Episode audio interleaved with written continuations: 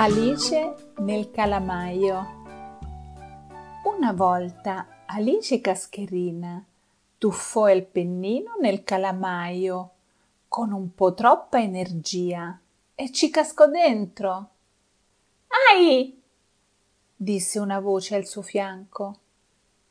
Alice non vide nessuno perché l'inchiostro è nero di dentro come di fuori domandò. Chi è? Che ti ho fatto? Mi hai urtato. Sono la parola fragile e devi trattarmi con delicatezza. Avresti potuto spezzarmi. Tante scuse, disse Alice, nuotando un po più in là. Ora cominciava a distinguere certe ombre che nuotavano attorno a lei, talune lunghe, talune corte, talune con un accento sulla testa. Erano le parole. Il calamaio ne era così pieno che non si capiva come potesse contenerne tante. Bisognava per forza urtarne qualcuna nel muoversi ma per fortuna non tutte si offendevano.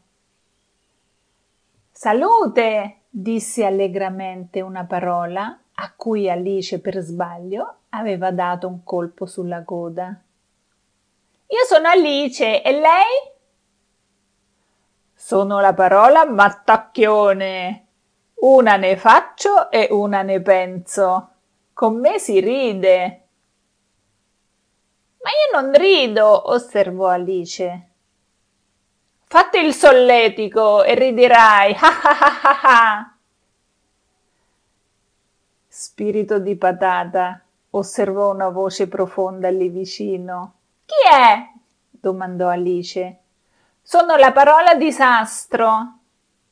Capirà, a me la voglia di ridere non mi viene tanto facilmente. Scusi, domandò Alice. Lei che è tanto serio? Potrebbe indicarmi le parole per fare un bel componimento? Ah, io conosco solo parole serissime. Scontro, terremoto, nubifragio, bocciatura, latte rovesciato sul gas e roba simile. Grazie tante, disse Alice e si allontanò con una mossa brusca che la portò a pungersi sullo spunzone della parola spina. Ritrovò ben presto l'orlo del calamaio, ci si arrampicò e rivide la luce. Ah, respiro, disse riprendendo fiato e asciugandosi il vestito. Le parole per il componimento le cercherò dentro di me nel calamaio c'è troppa confusione.